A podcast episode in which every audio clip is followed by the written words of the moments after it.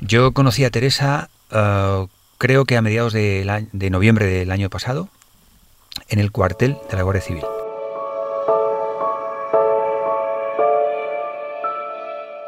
En una situación de riesgo constante, tu entorno puede ser tu mejor aliado o tu peor enemigo. ¿Cuántas farolas hay en el camino que va de tu casa a la panadería? ¿Te has fijado en la dirección de los coches mientras paseabas con tu perro? ¿Sabes cuánto hace que no es pasar una patrulla de la policía? El periodista Rafael J. Álvarez pasó tres meses con Teresa, nombre ficticio de una víctima de la violencia de género. Recuperamos su historia cuando su vida ya no lleva la etiqueta de riesgo extremo, aunque el miedo siga siendo parte de ella. Soy Paula Guisado y esto es Historias del Mundo, un podcast que recupera las grandes historias del año, en un formato distinto con las voces de los periodistas que las contaron. La mayoría responderíamos con un no a cada una de las preguntas anteriores. No contamos farolas porque no pasa por nuestra mente que, en un momento dado, encaramarnos a una pueda ser nuestra única escapatoria. No nos fijamos en la dirección de los coches porque no nos parecen una amenaza. No sabemos si hay policía cerca porque confiamos en no necesitarla. Igual que Teresa en su vida anterior. Recuerdo ver una mujer aquel día más pequeña de lo que es, realmente, físicamente. Es decir, una mujer aún asustada. En aquel momento la orden de alejamiento estaba vigente. Ella seguía teniendo vigilancia, por supuesto, de la Guardia Civil. Llevaba ya unos meses, le quedaban otros tantos. Eh, había tenido además algún eh, encontronazo más o menos cercano con, su verdugo, con su agresor, y, bueno, eh, de repente conocí a un periodista, nunca había tenido contactos con ningún, ningún, tipo de prensa y yo para ella era un desconocido. Entonces ella estaba, yo creo que asustada, tensa, como estábamos nosotros también, durante la primera entrevista que mantuvimos, que fueron casi cuatro o cinco horas, ni comimos, recuerdo, se nos olvidó comer. Eh, ella lloró un par de veces. Bueno, contábamos ahí en el reportaje que incluso hubo un par de ruidos en el exterior de la sala donde estábamos y la, desordenaron por completo. Como en tantos casos de violencia de género, la agresión definitiva, la paliza tras la cual Teresa dijo hasta aquí, no fue la primera. Pero ¿qué hace que una persona que sufre este tipo de violencia decida al fin denunciar a su agresor? Por todas las víctimas que yo he tratado, eh, es verdad que hay muchísimas razones, ¿no? Pero algunas han tenido que ver con, la propia supervivencia, es decir, con, que la, agresión final eh, realmente les, les hace temer por su vida de forma seria. ¿no? Lo, que, lo que yo sí creo que hay que transmitir es que es mejor no denunciar a denunciar mal. Frente al mantra oficial que les dice a las mujeres, mujer denuncia, lo que yo he comprobado en mi trabajo es que una, mala denuncia, es decir, una denuncia mal asesorada, eh, sin que la mujer tenga un respaldo eh, como, como, Dios manda, ¿no? Eh, eso se vuelve contra ella una mala denuncia en el sentido, no hablo de denuncias falsas, ¿eh? por supuesto que no, eh, un caso verdadero denunciado malamente se vuelve contra las mujeres. El proceso judicial es muy agresivo contra ellas. Eh, lo primero que van a oír del juez es que tiene derecho a no testificar contra su agresor. Para Teresa, el momento definitivo llegó después de muchos insultos, amenazas y palizas. La última fue distinta. Su novio la dejó abandonada en medio de la nada, herida y sola. Y desde ahí decidió empezar a reconstruir su vida. Tras la denuncia, esa vida se convirtió en lo que Rafael definió como un ritual de cautelas. Las farolas, las rotondas, los coches de policía, también el spray de pimienta, siempre a mano, y el móvil con el botón del pánico, preparado incluso para salir a tirar la basura. Teresa cuenta que más que vivir, deja que los días pasen por ella. A Rafael le confiesa que durante dos años no fue capaz de concentrarse para leer, que tardó 10 meses en salir a cenar y más de un año en volver a viajar, que perdió 14 kilos. Que se sometió a una cirugía menor y tuvieron que operarla de lado porque tumbarse boca arriba le recordaba las veces que él la violaba. La vida post-maltrato de Teresa es una vida llena de reojos. Vive de reojo constantemente. Ella ahora sabe que no tiene la eh, protección oficial de la Guardia Civil, aunque sí oficiosa, es decir, ella mantiene en contacto por WhatsApp con, los guardias civiles, que, los agentes que la protegieron. Yo he sido testigo de la confianza que han llegado a tener, o sea, de, la empatía y del vínculo que se ha creado entre ambos, entre las dos partes. Y, yo he visto como las guardias civiles, sobre todo las mujeres guardias civiles que forman parte del equipo, eh, le decían, Teresa, tranquila, cuando se acabe la orden de alejamiento seguiremos estando aquí. Pero no deja de ser una vida llena de sospechas, ¿no? Eh, ella, contábamos en el reportaje todas las cautelas que, que ella ha desarrollado en estos meses, estos años, año y pico de, problema, ¿no? Eh, y, yo, yo creo que esas no las ha. Bueno, sé que no las ha abandonado. Ella tiene cuidado de, de, cada salida que hace de casa, comunica a la Guardia Civil cada viaje que hace para que el lugar de destino que ella elige de viaje, la Guardia Civil esté avisada de que, de que va para allá. Ella es una mujer llena de, cuidados, desde luego. Hay una Teresa pre-maltrato y una Teresa con otra cara, otro nombre, otra vida, otro futuro post-maltrato, sin ningún tipo de duda. La Teresa que existió antes de que en su vida se cruzase ese malnacido de agresor que tuvo como pareja, eh, era una mujer totalmente distinta a la que ha sido durante el maltrato, durante el periodo de la orden de alejamiento, es decir, de, el periodo de la, de la protección y incluso los meses que ya lleva sin, sin orden de, protección en vigor y siendo una mujer entre comillas, libre. En junio de este año había más de 58.000 casos en el sistema de seguimiento integral para casos de violencia de género. Casi la mitad contaba con protección oficial.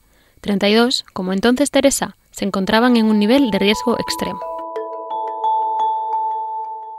En los tres meses que Rafael pasó con Teresa, 12 mujeres fueron asesinadas por sus parejas o exparejas. Todo el tiempo que nosotros estábamos eh, en contacto, muchas veces telefónico, muchas veces por WhatsApp eh, y muchas veces en, persona, eh, el terrorismo machista siguió haciendo de las suyas. En los tres meses se produjeron varios asesinatos. Lo que recuerdo es que cada vez que una mujer era asesinada en esos tres meses, cada mañana que se conocía la noticia o cada noche, a mí Teresa me mandaba un WhatsApp y me decía, no puedo con esto, esto es insoportable.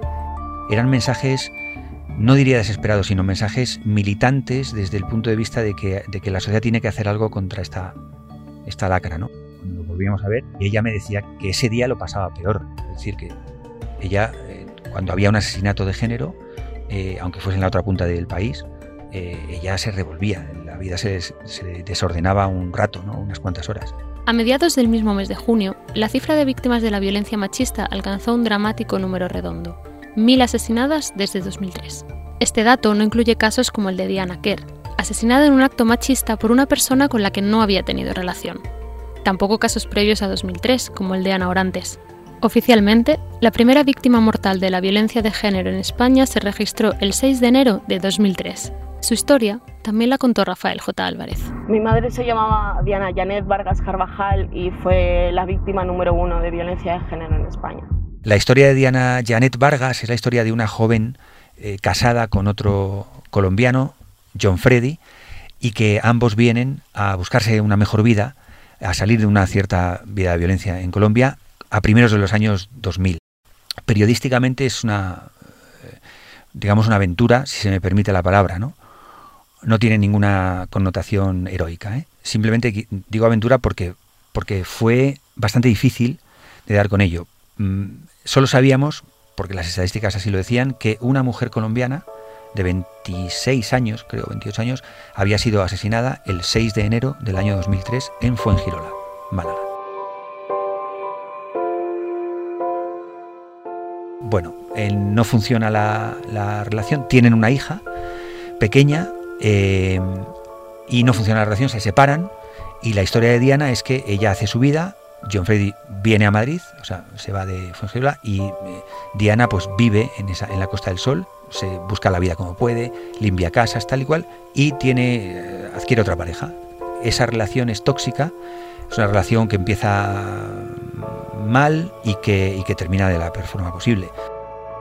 Em, bueno, nos movimos por arriba y por abajo, con gente de Málaga, con, todo tratamos de buscar a los a, las abogadas de, de, la familia de, Diana. un funcionario del cementerio fue bastante diligente y bastante amable con nosotros para darnos alguna información sin romper la protección de datos y, ahí supimos que, ya no estaba allí el cuerpo porque alguien en el año 2008 había, se había presentado y se lo había, lo había reclamado. Luego supimos que era el primer marido, el padre de la niña, de la hija de Diana, que le dieron luego una, sepultura o al menos un, un adiós digno aventando las cenizas en el Mediterráneo. Diana había sufrido violencia de género, pero en aquel entonces la violencia de género no existía. Había violencia de género, pero no se llamaba así, y por tanto nadie la consideraba como tal para darle el tratamiento que merece. En el año 2002, haber presentado una denuncia porque tu marido o tu novio te pega, te agrede, hubiera significado eh, quedar en manos de la bonomía, de la sensibilidad o de la, eh, del compromiso de la gente o de la agente de policía de turno. En el mejor de los casos hubiera sido tramitada como una cuestión de violencia doméstica, es decir, como violencia intrafamiliar, que está ahora tan de moda. ¿no? Posiblemente ni ella tenía la conciencia de que era una mujer víctima de violencia de género, es decir, por ser, por ser mujer, ni por supuesto las autoridades que hubiesen recibido su denuncia como tal. Hubiera sido, no lo hizo, pero en el caso de que lo hubiera hecho hubiera sido eh, un camino aún más difícil de lo que es para una mujer actualmente. Tras varios avisos, en la noche de Reyes, Diana fue asesinada. Después de varios episodios de maltrato, de una relación de dominación y de, maltrato, de violencia de género, pues este novio, este sueco, en la noche de Reyes del 2003 la, la empuja por el balcón y ella pues muere en el acto al caer. Esa es la historia de hasta donde llegó Diana. Laura, la hija de Diana, cuenta cómo ella también ha sufrido malos tratos. Perder a una madre por la violencia de género no te inmuniza contra ella. Sufrirla en primera persona tampoco. Una piensa que ya no le van a pasar estas cosas, ¿sabes? Una piensa que su madre murió por violencia de género, yo no, yo no voy a sufrir violencia de género. Eh, ya la he vivido por mí misma después de pensar eso, ya, ya no me toca otra vez, pero no puedes decir nunca, estamos rodeadas por esto y hasta que nos muramos vamos a estar rodeadas de esto. Una de las claves de la recuperación es, es el tratamiento psicológico por parte de personal especializado en violencia de género, para dos cosas, que entienda que, su, que la violencia que sufre no es por cómo es ella como persona, sino porque la sufre como mujer, y para que entienda que no está sola, es decir, que su violencia forma parte de una violencia colectiva y estructural. En los últimos años baja lentamente el número de víctimas mortales de la violencia de género. Sube considerablemente el número de denuncias. Se mantiene casi constante el porcentaje de mujeres asesinadas por su pareja o expareja que nunca llegó a denunciar. Teresa lo hizo y quizás por eso, probablemente por eso, podemos hablar de la mujer que es hoy, cuando el miedo sigue, pero la vida también. Yo sigo hablando con, Teresa con cierta frecuencia, nos cruzamos WhatsApp, nos, em, nos compartimos algunas cosas que tuvimos en común, alguna literatura, eh, algunas imágenes. Em, y, sobre todo ella me tiene un poco al día. Y yo también a veces le, me interesa por ver cómo anda, por cómo está, porque a veces, claro, el periodismo se ocupa de una historia y cuando la publica la olvida, ¿no? Y yo creo que hay historias que, bueno, somos personas también los periodistas, parece que no a veces, pero a veces hay periodistas que son personas y, nos llaman, nos, nos, tocan el corazón. A mí eh, esta mujer me parece además un ejemplo de no, solo de hacer periodismo, sino de, cómo se trata la violencia de género en España. ¿no? Eh, ella tuvo X tiempo una, orden de alejamiento y por tanto una, una protección policial y ahora deja de tener las dos cosas. Bueno, ¿qué, pasa con ella? ¿no? no es una curiosidad periodística, pero a lo mejor lo acaba siendo. A lo mejor el año que viene hay que contar que es de, que es de Teresa, ¿no?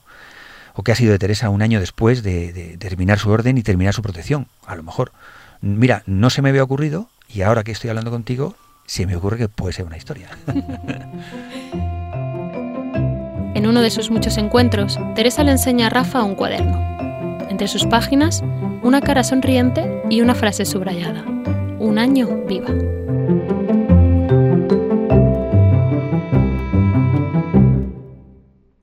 Gracias por escuchar Historias del Mundo. El segundo episodio ha contado con Rafael J. Álvarez. La sintonía del podcast es de David Quinzán. El guion, producción y dirección es de Paula Guisado. con la colaboración de Miguel Soto en los arreglos de sonido.